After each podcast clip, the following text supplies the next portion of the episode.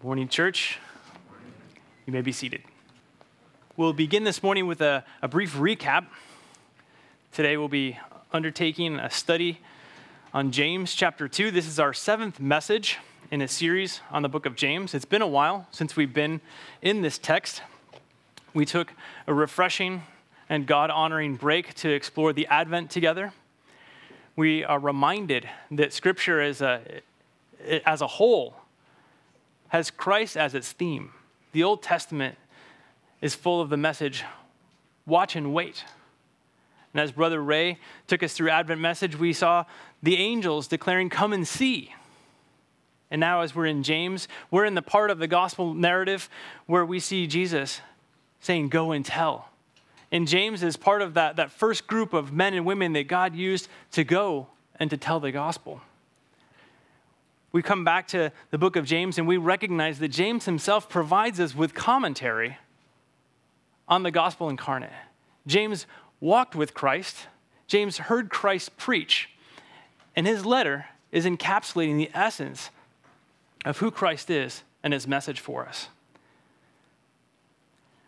We'll be reminded that this letter is full of practical truths to a group of believers, Jewish believers, 12 tribes in dispersion that needed a reminder of how the gospel ought to work in their lives. We'll see as we delve into today's text the, the theme of the gospel being brought forth.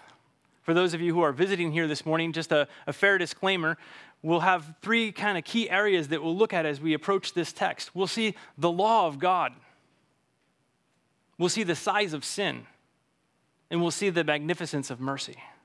Those first two, fair warning, are an offense to us the weightiness of the law, the size of our sin. But without understanding those, we won't understand and grasp the magnitude of God's mercy. To recap what we've studied, I'm going to invite you to, to stand yet again. We're going to read verses 1 through 13 of James chapter 2. Our time together this morning will be spent primarily on verses 8 through 13. The Word of God, beginning in James chapter 2, verse 1. My brothers, show no partiality as you hold the faith of our Lord Jesus Christ, the Lord of glory.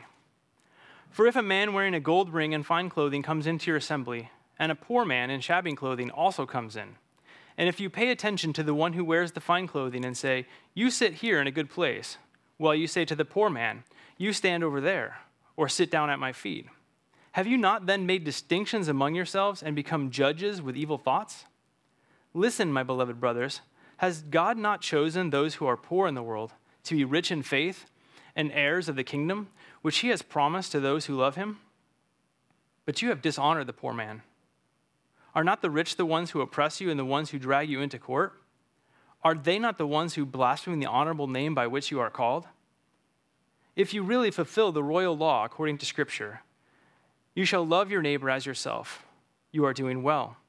But if you show partiality, you are committing sin and are convicted by the law as transgressors. For whoever keeps the whole law but fails in one point has become guilty of all of it. For he who said, Do not commit adultery, also said, Do not murder. If you do not commit adultery but do murder, you have become a transgressor of the law. So speak and act as those who are judged under the law of liberty. For judgment is without mercy to one who has shown no mercy. Mercy triumphs over judgment. Please remain standing as I pray. Father God, we thank you for Advent. We thank you that you came in human form to show your mercy to us through the mystery of the gospel. We pray this morning that we would ponder anew the mission that you started at the manger, took to the cross, and ended with the empty tomb. We pray that you prepare our hearts to receive from your word this morning. If there's anything that would keep us from listening, God, put that aside. Keep us free from distraction so that we might see your face. In Jesus' name, amen. You may be seated. By means of, of recap, that first portion of James chapter 2 is about favoritism. It's about conduct between believers in the church looking for their own gain from those in the family of God, and in doing so, failing to live out the character of their holy God. That's why the, the first verse of chapter 2 reminded us that, My brothers, show no partiality as you hold faith in our Lord Jesus Christ, the Lord of glory. What James is communicating is that faith in God is on one hand, and this sin of favoritism is on the other hand, and the two are not compatible. It's with that in mind, we'll pick up at verse 8. For those of you who take notes, you're going to notice that there is a, a, theme of the, the law in what we go through in this text of James today. And if you want to write them down so you can spot them as we go through, this might be a great opportunity. The first thing that we're going to observe is the term the royal law. As we move through, we'll then look at the whole law.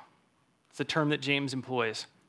We'll also look at the law of liberty, which is the, the title of today's sermon. And then we'll look also at ceremonial law. The purpose of all of this is to take us to the magnificence and the magnitude of God's mercy. James chapter 2, verse 8. If you really fulfill the royal law according to Scripture, you shall love your neighbor as yourself.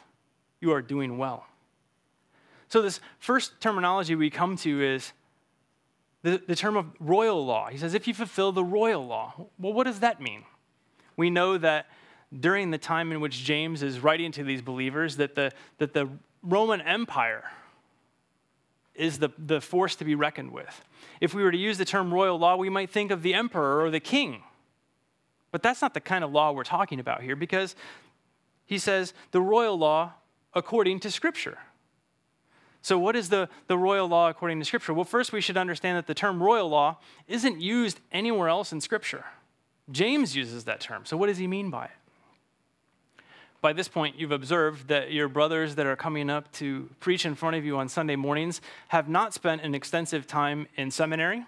We are not Greek scholars, and so while God is graciously allowing us some on the job training, um, rather than impress you with a Greek word that I probably won't pronounce right, I will tell you that the word royal means that it's the supreme, it's the top, it's the best. And a way that you'll remember this is uh, my recent experience going to Dairy Queen with my youngest son. They have a menu of blizzard options. And the most expensive, naturally, the one that was selected, is the Royal Blizzard. Okay? So this is the top. This is the, the most important. So James is saying if you fulfill the most important law according to Scripture, then you're doing well. Well, what is the most important law according to Scripture? Might it be the top 10? Might James be referring to the Decalogue, the top 10? Perhaps. Or he might be referring to this concept of what he's saying right after this. He says, You shall love your neighbor as yourself. You see, if you ask around and you ask a non believer for uh, an essence of what is the, the morality of, of Christians, they might give you Matthew 7, verse 12, the golden rule do unto others as you would do unto yourself. But in the gospel, Matthew chapter 22, verse 37 through 39, we have the question posed to Christ What's the most important commandment? What is the royal law? What is this most important thing that must be remembered? And we know it well. Jesus explains all of the law and the prophets as having their essence in this commandment, this royal law. I'll start at verse 34 of Matthew chapter 22. But when the Pharisees heard that he had silenced the Sadducees, they gathered together, and one of them, a lawyer, asked him a question to test him Teacher, what is the greatest commandment in the law? And he said to them, You shall love the Lord your God with all your heart, and with all your soul, and with all your mind. This is the great and first commandment. And the second is like it You shall love your neighbor as yourself. On these two commandments depend all the law and the prophets. And you might say, James is only mentioning the second part of that, right? He's only mentioning to treat your neighbors in a certain way. But you see, the first and the second commandment are inseparable. God's law, the Decalogue, the Ten Commandments, is, is divided into two kind of groupings. The first is to dictate how man's relationship with God ought to, ought to be. the vertical relationship between God and man. For those of you who may have glanced at the homework that Anne sent out, the first four commandments deal with our relationship with God. And the second six deal with our horizontal relationship with our fellow man.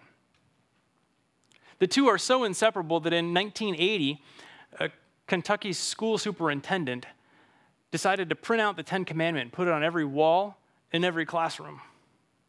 Some parents, uncomfortable with the, the spirit of that very law, went to the court system, first to the Kentucky courts and ultimately to the Supreme Court. And the Supreme Court said, looking at that first portion of the law, this is clearly religious in nature. And from that point on, a law was passed, Stone versus Graham, a Supreme Court precedent, and the Ten Commandments were removed from public schools across the land. You see that how you treat your neighbor is implicitly applied and related to our relationship with God. So when James brings us to the royal law, he's explaining to us that this is twofold. This is love the Lord your God and love your neighbor as yourself, the horizontal and the vertical. So when we see James talking about this, this is implied because he begins with verse 1 and he's talking about how we must show no partiality as we hold faith in our Lord Jesus Christ. And then he says in verse 8, if you really fulfill the royal law according to Scripture, you shall love the neighbor as yourself. You are doing well. Of course, this is written in a subjunctive way because obviously the brothers that James is writing to, the sisters that James is writing to, weren't doing this well. If they were doing it well, you probably wouldn't have had to write it. And we know from all the verses beforehand that there's discrimination, there's judging of brothers and, and those who come into the assembly. There's looking at Mr. Goldfingers that's got lots of bling on his hand, and he comes in with a lot to offer the church. And then there's the poor guy who gets seated off to the side. We know that this church has some fundamental problems with how they treat one another. And so James begins with that the royal law, the most important thing, that which defines our relationship vertically with God and horizontally with one another, is off base. And then in verse 9, James goes right straight to the point, and he brings up this word that we love to hear, right? This word. He says in verse 9, he says, But if you show partiality, you are committing sin and are convicted by the law as transgressors sin. A word everyone is familiar with in this body of believers. We preach the doctrine of sin. It's called hamartiology. It's the, this idea that, that sin is at work within us and that we are needful of Christ. Sin needs no introduction. Genesis 4, verse 6 is the first time we actually find the word sin in Scripture. Of course, we see it at work already Lucifer rebels against God. The angels fall with him in an act of divine disobedience. And then we find Adam and Eve who take from the, the tree. But the first time we find the word sin used is God's interaction with Cain. Cain in his, his murderous heart, he's envious of his brother. And he seeks to take the life of his brother. And God warns him sin is crouching Sin is crouching at the door. Be careful. And he calls out that sin. Sin needs no introduction. But then God gives us the law. And the law helps us to identify that sin, to identify clearly what is sin. In this particular verse, he tells us that partiality is a sin, it violates God's royal law.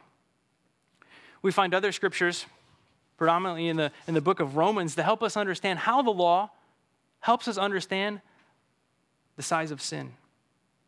Romans 4, verse 15 says, For the law brings wrath, but where there is no law, there is no transgression. You see, the law came to help us understand our need for a right relationship with God vertically, and then in turn, how to have a right relationship with those around us horizontally.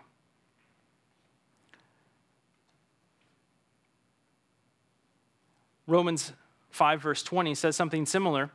Paul writes, Now the law came in to increase the trespass, but where sin increased, grace abounded all the more.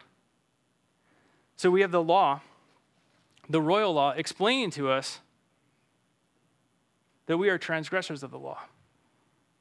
The particular sin that James is talking about here is a sin of partiality amongst the brothers, and we'll go on to see that it also deals with a lack of mercy, a lack of grace amongst the brethren. You see, as we move into this study, you need to understand and have a right perspective on the size of our sin. There's two ways we can err on this. We can err on one side of the equation and think that our, our sin is small. We can compare ourselves to others and think, well, our sin's not like that person's. Or we can think that somehow in our life, the good things that we've done have outweighed the bad. That would be moralism. Ecclesiastes 7, verse 20 says, Surely there is not a righteous man on earth who does good and never sins. We need to be mindful that the law convicts us of sin and gives us a right understanding of the size of our sin. On the other hand, we might think that our sins are so great we could never understand or accept the mercy of God. Too big or too small?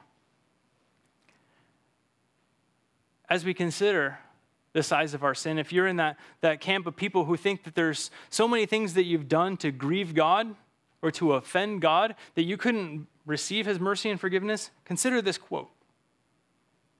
This is a quote from a book that just came out by Dane Ortlund.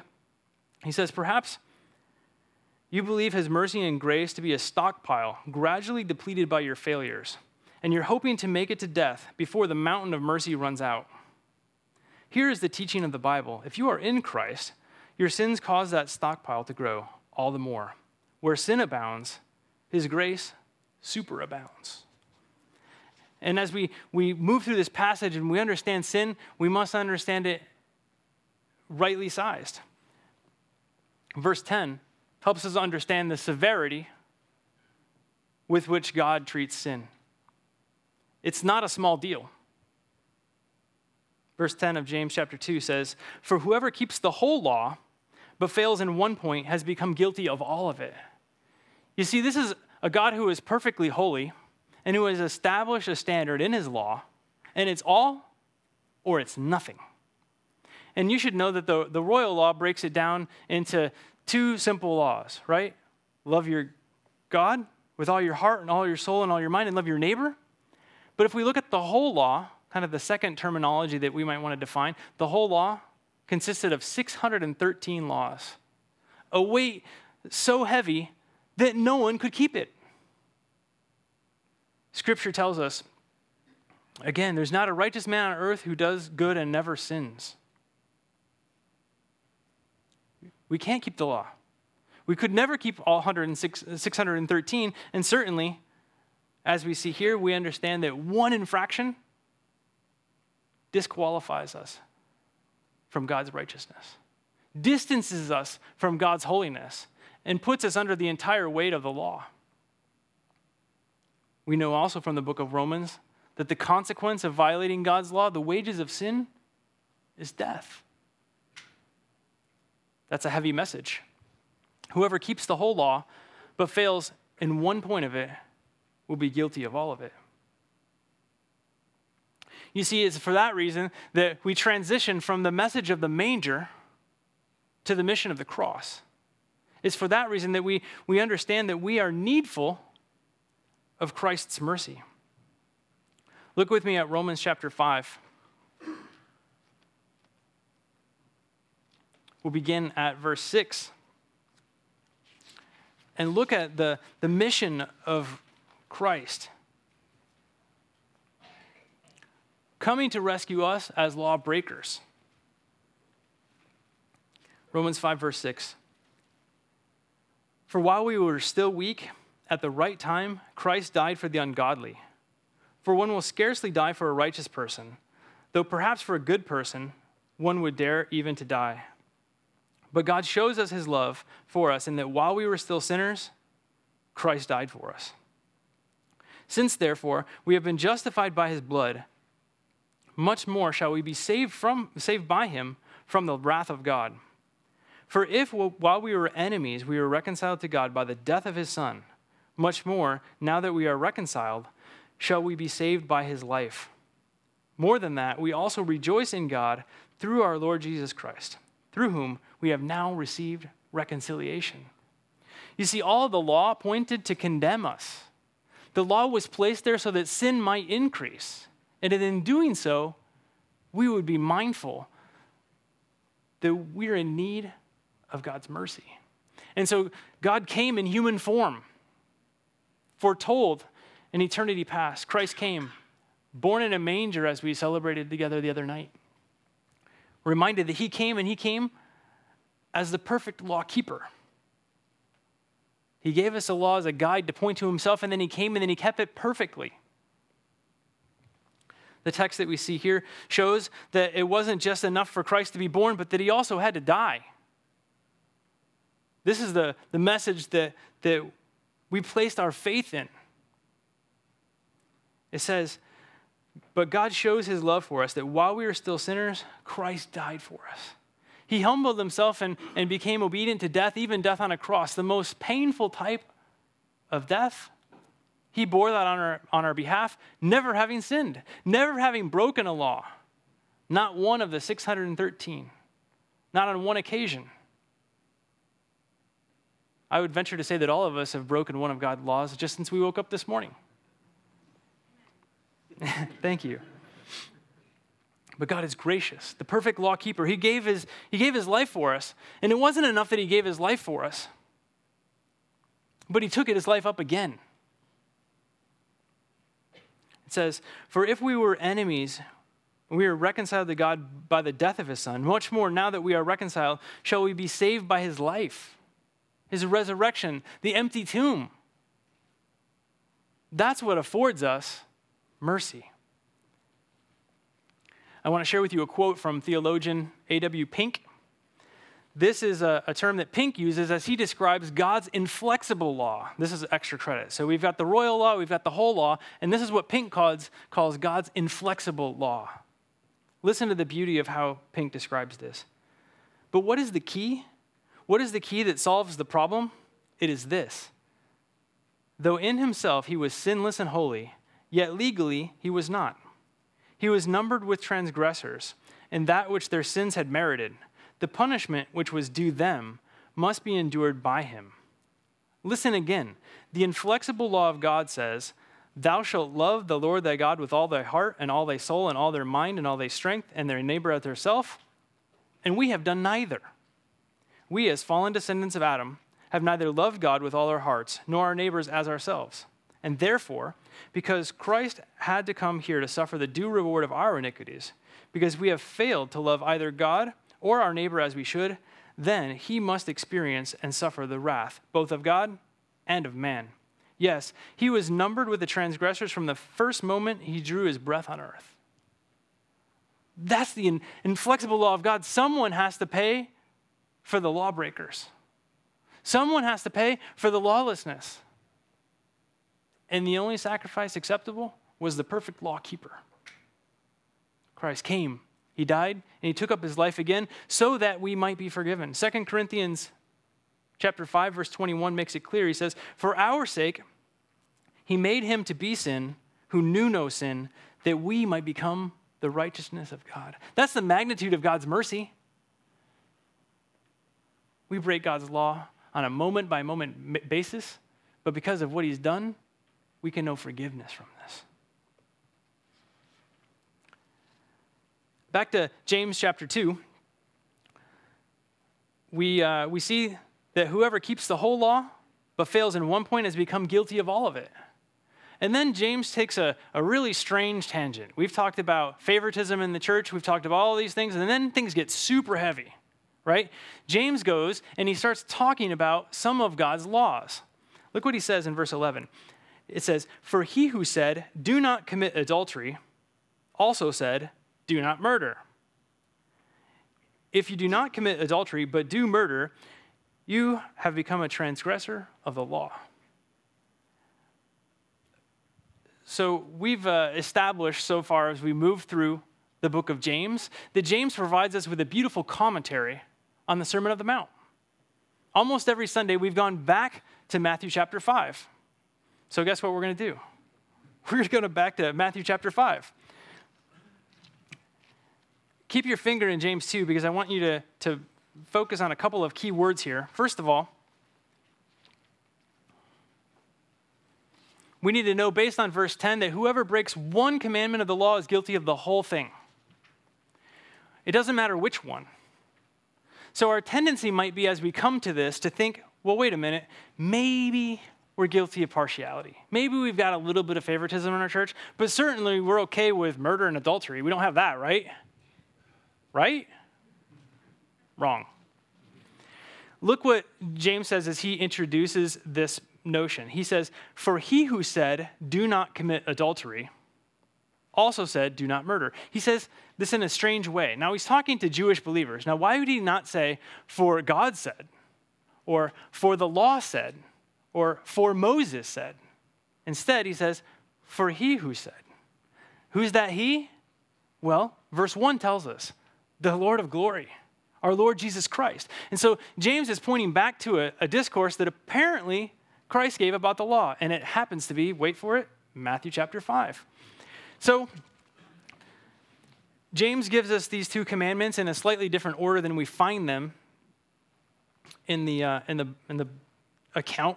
He gives us first adultery, which is the seventh commandment, and then murder, which is the sixth commandment. And I want to dive in first to verses 27 through 30 of Matthew chapter 5. This is Christ's commentary on the sin of adultery. Now, we know from our study as a body of believers from 1st and 2nd Corinthians that certainly there were times where grievous adultery and sexual immorality were present in the church. But if we look at what Christ has to say here, we know that we're still at risk. Look what Christ says.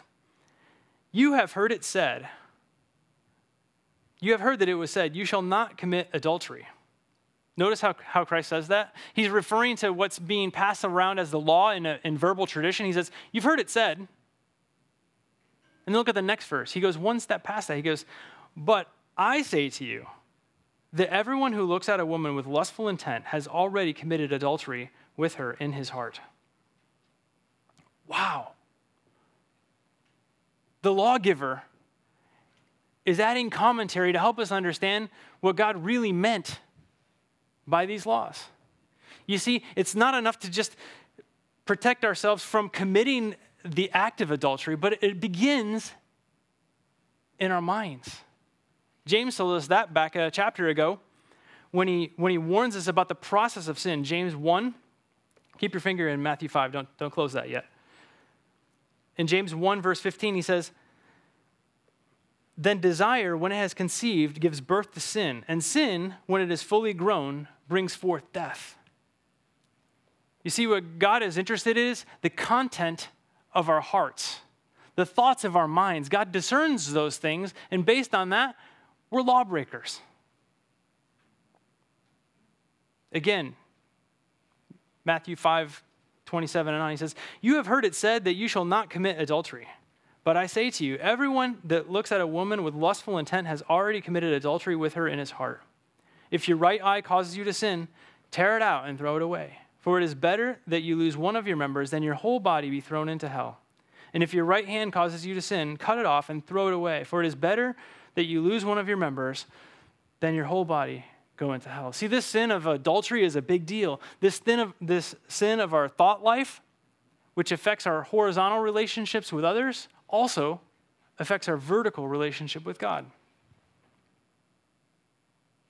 Without going into any details, I will encourage those of you who are parents to acknowledge that the topic of pornography needs to be dealt with in Christian homes.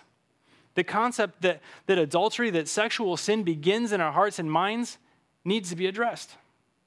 That's why James is bringing this up here. He's bringing up this notion that we're lawbreakers based just on what happens in our head and our heart before we even act. Then James goes from there. And you might think, okay, so we got adultery in the church, but not murder. Surely we don't have murder in the church, right? Look again at James 2:11. For he who said, "Do not commit adultery," also said, "Do not murder." If you do not commit adultery, but do murder, you have become a transgressor of the law. It's strange that James says it this way. He says, Well, you might not have adultery, but you do have murder. You might have murder. Well, this is curious. My in law's church, for many years, in their church membership directory, had a convicted murderer in their directory. You could go through, you could look at the address and the picture, you would find a picture of a guy in maximum security prison with an address, with a P.O. box that would have to go through quite a grueling process to get mail to this guy. He was a convicted murderer, killed a police officer came to faith in Christ, professed his faith in Christ, and was cared for as a member of the body of believers as a murderer. So is it completely implausible to have a, a murderer in our midst? Is God's mercy not sufficient for even a murderer? But guess what? That's not what James is talking about. James is not talking about welcoming a murderer in on a Sunday morning.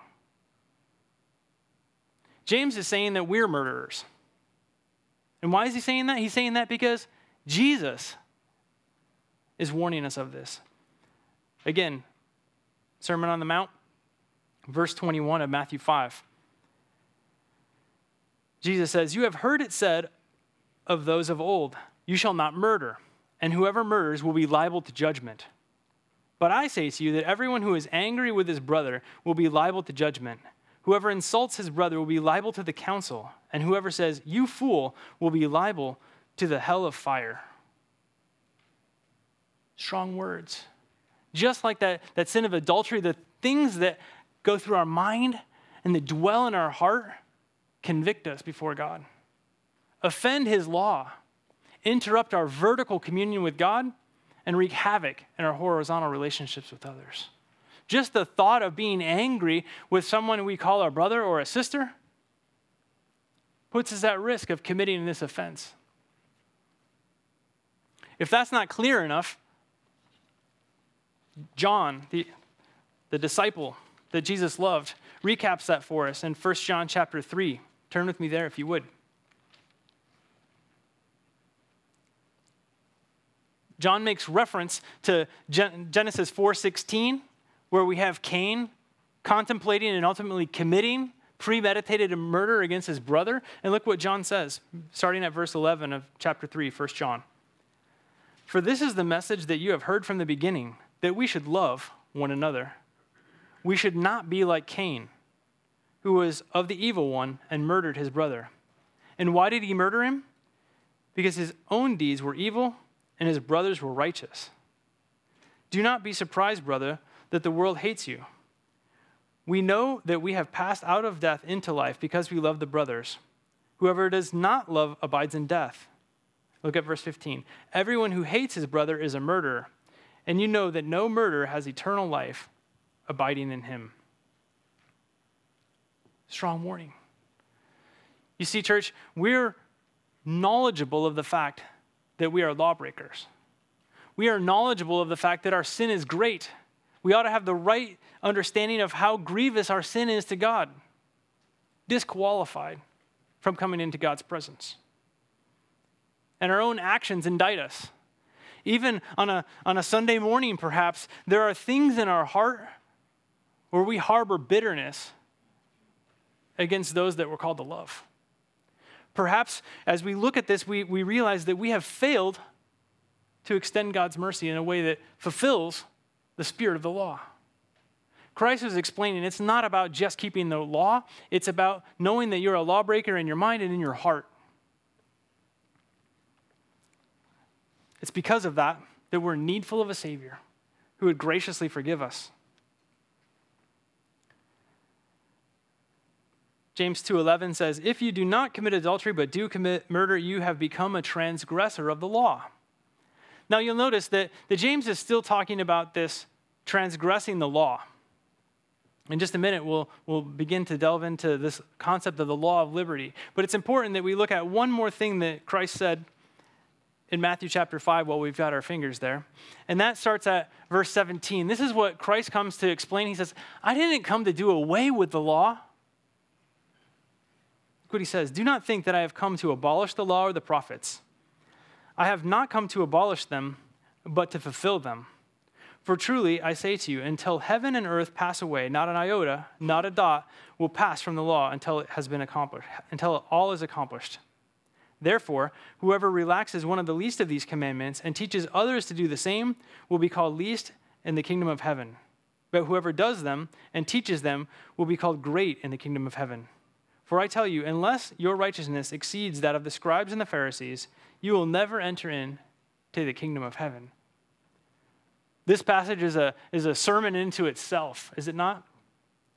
Christ said that all the law and the prophets were summarized in that royal law. Love the Lord your God as with all your heart and all your soul and all your mind, and love your neighbor as yourself. And Jesus said, I didn't come to do away with that. I came to explain it to you because I've done it perfectly. I love my Father. I came from my Father. I love my neighbor because I have gone to those who have not been recipients of mercy, and he showed them mercy. He came to fulfill the law. But he also says something really important that we need to understand, and that's why the pulpit ministry at this church looks like it does. We talk about things like adultery, we talk about things like unforgiveness, we talk about grievous sins because Jesus says, Whoever relaxes one of these least of commandments and teaches others to do the same will be called least in the kingdom of heaven. We're a church that talks about sin. We talk about sin because we're sinners, and we know this, and because of that, it allows us to talk about the magnitude of God's mercy. It's all part of the same message that we need, we rely upon. Jesus says there, For I tell you, unless your righteousness exceeds that of the scribes and the Pharisees, you will never enter the kingdom of heaven. That's tongue in cheek. The Pharisees and the scribes, guilty of sin, lawbreakers. That's a little bit about the, the doctrine of, of sin. All this is heavy. But here comes the good news. Back in James, we go to, to verse 12. And James uses yet another terminology that's unique to his epistle.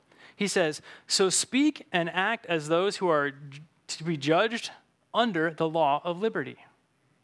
The law of liberty is only found in the book of James, and it's hard to track with what it means. We know that the law of liberty is not that the law doesn't apply to us anymore, right? We just read that. Jesus said, No, the law still applies. I, I came to complete them, not to abolish them. The law of liberty doesn't mean you can do whatever you want and you're forgiven. The law of liberty is best explained by letting Scripture interpret Scripture. So, what does James tell us about the law of liberty? Let's go back again to chapter 1 and look at verse 25. This is in the section that we looked at where we talked about gazing into the mirror and allowing the law to reflect to us the truth of our hearts. And in verse 25 of James 1, he says, But the one who looks into the perfect law, comma, the law of liberty, and perseveres, being no hearer who forgets, but a doer who acts, he will be blessed in his doing. So that little comma there tells us that the perfect law and the law of liberty are synonyms. And, and not only are they synonyms, but what he's describing, the perfect law, is the person of Jesus Christ. So, this law, the law of liberty, is Christ himself. We've learned as we move through that the word perfect means that it's now complete. It's now complete. We've seen the word perfect as in describing it to ourselves eh, as we face trials, right? James says, and let steadfastness have its full effect that you may be perfect and complete.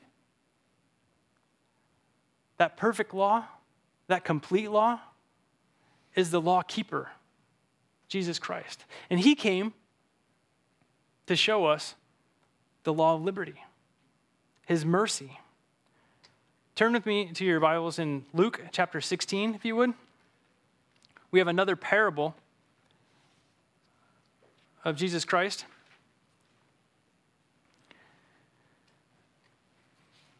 And in this parable, we have two accounts.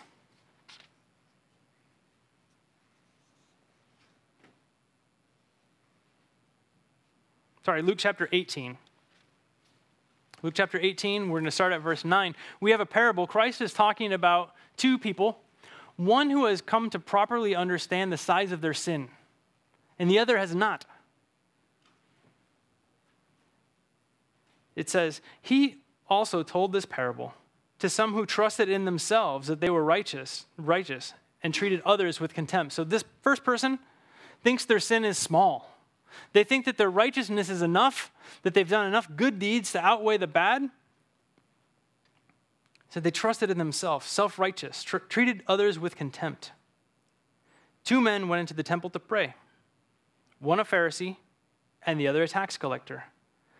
The Pharisee, standing by himself, prayed thus God, I thank you that I am not like other men, extortioners, unjust, adulterers, or even like this tax collector. I fast twice a week, I give tithes of all that I get. But the tax collector, standing far off, would not even lift up his eyes to heaven, but beat his breast, saying, God, be merciful to me, a sinner. I tell you that this man went down to his house justified rather than the other. For everyone who exalts himself will be humbled, but the one who humbles himself will be exalted. See, Christ perfectly explains that self righteousness, trying to trust in ourselves to be law keepers, will come up wanting. Conversely, the one who recognizes the law keeper the law of liberty, cries out and says, God, be merciful to me, a sinner. That he would be a recipient of this law of liberty.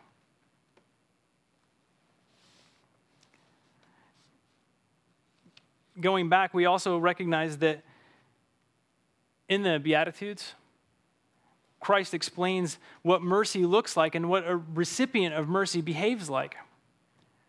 Luke 6, the Lucan account of the Sermon on the Mount, Luke 6, 35 and 36, says, For he is kind to the ungrateful and the evil.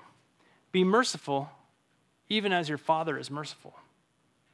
You see, the debt that's been paid on our behalf is so vast that we would be foolish to stand on our own merits. We'd be foolish to be like that Pharisee that said, Look at my righteousness. I got this. He trusted in himself. We need to rightly understand the size of our sin and marvel at the magnitude of God's mercy.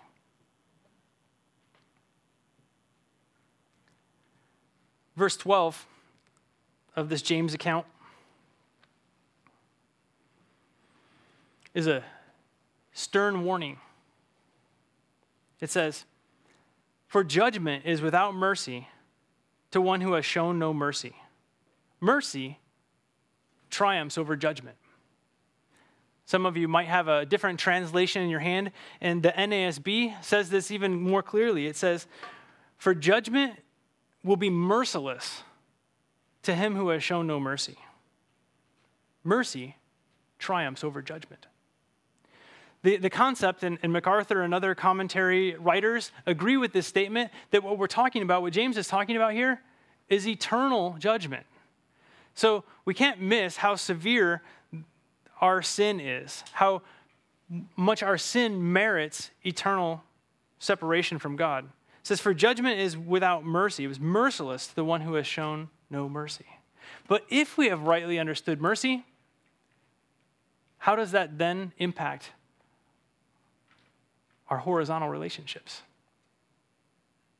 The warning is, is one that helps us understand that combining this verse 13 with verse 1 of chapter 2, this is a test of faith. James does this a lot. He gives us things to test our faith.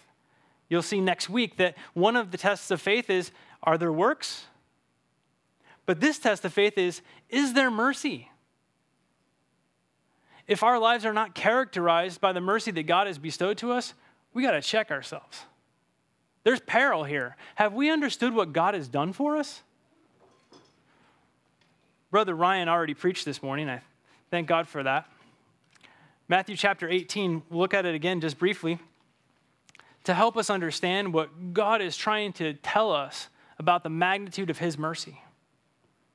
The question is asked by, by brother Peter, and Peter says, How often will my brother sin against me? And that I must forgive him. Should I forgive him seven times? That's the perfect number, by the way, the complete number. Should I forgive him seven times?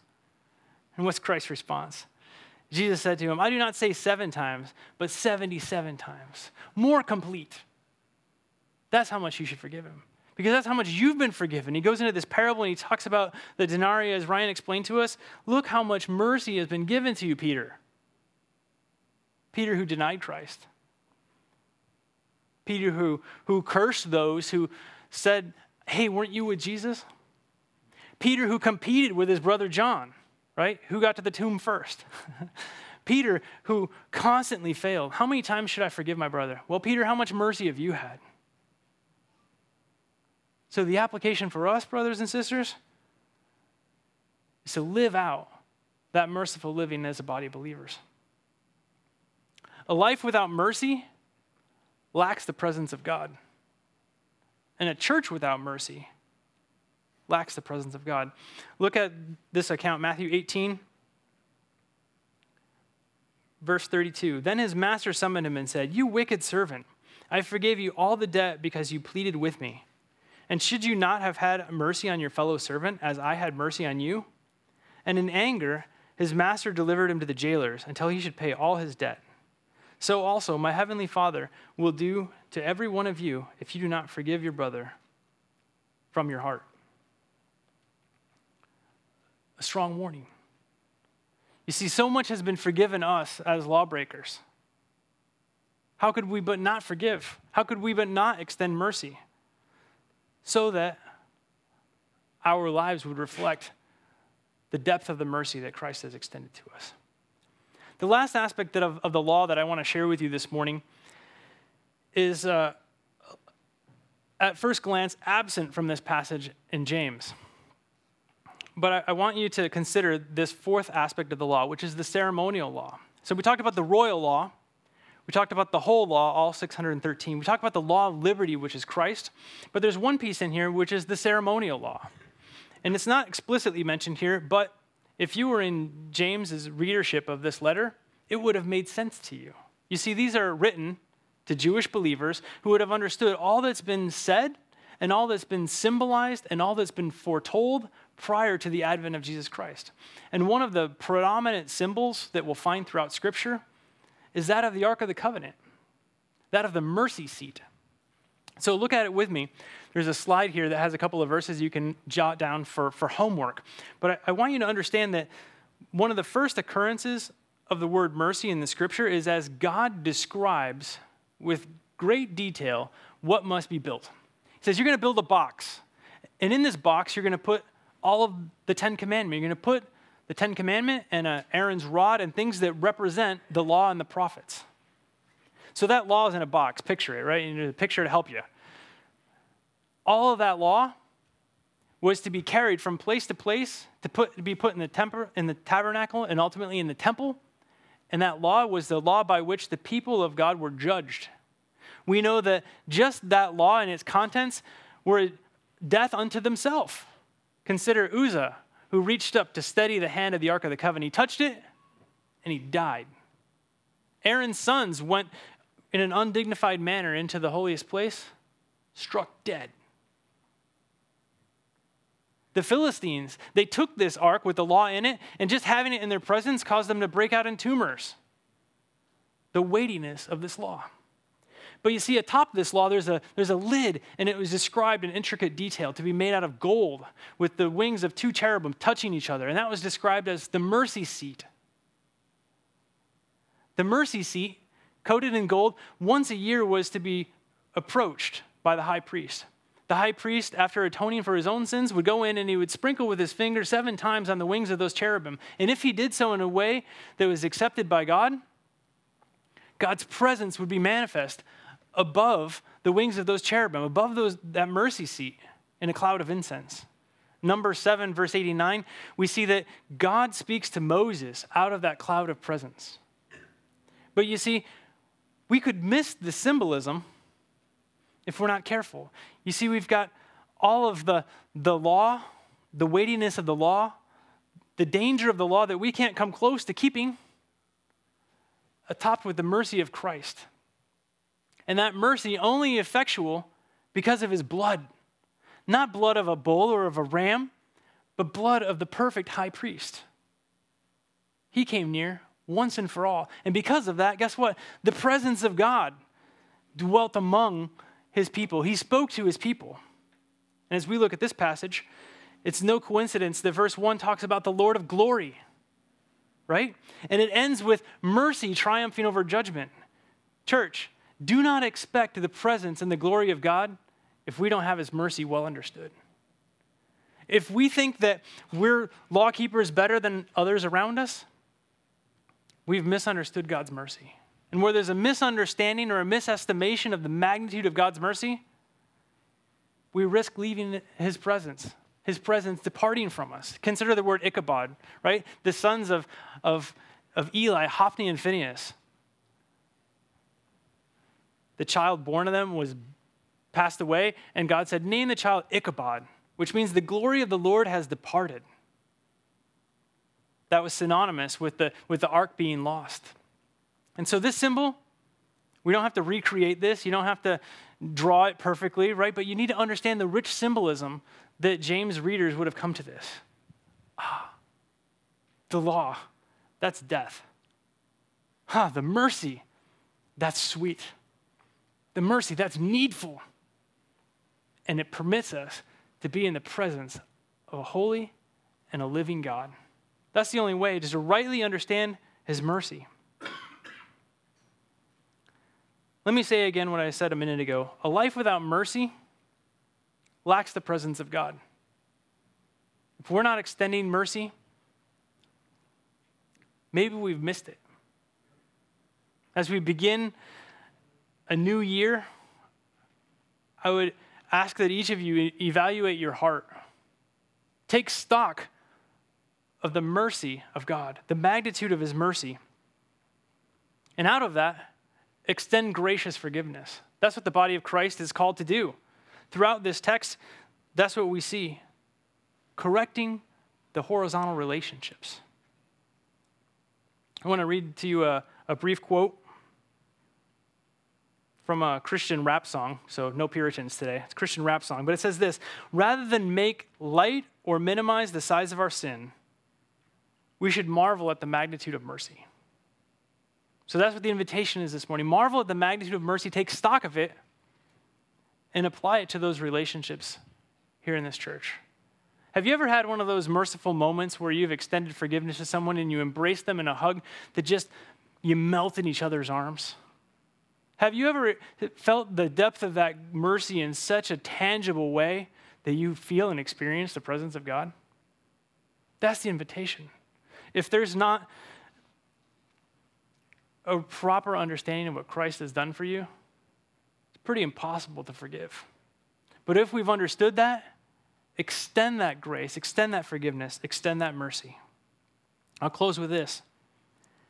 Ephesians 4, verse 32 says, Be kind to one another, tenderhearted, forgiving one another, as God in Christ forgave you. Let's pray. Father God, we thank you for the, the perfection of your holy word. We thank you that the law served as a guide to take us to the foot of the cross, to take us to the empty tomb. We thank you, Lord God, that we are made aware of our sinfulness. We're made aware that we are lawbreakers because you are the perfect law keeper. Thank you that you came and lived a sinless life. You were tempted in every way as we were, yet did not sin and you gave your life for us and took it up again so that we might be recipients of your mercy. May we truly marvel at, at the size of the mercy that you've extended to us and live it out in our relationships with our neighbor, with our brother, with our sister, with our, our family, with our friends. Thank you, Lord God, for the riches of your mercy. In Jesus' name, amen.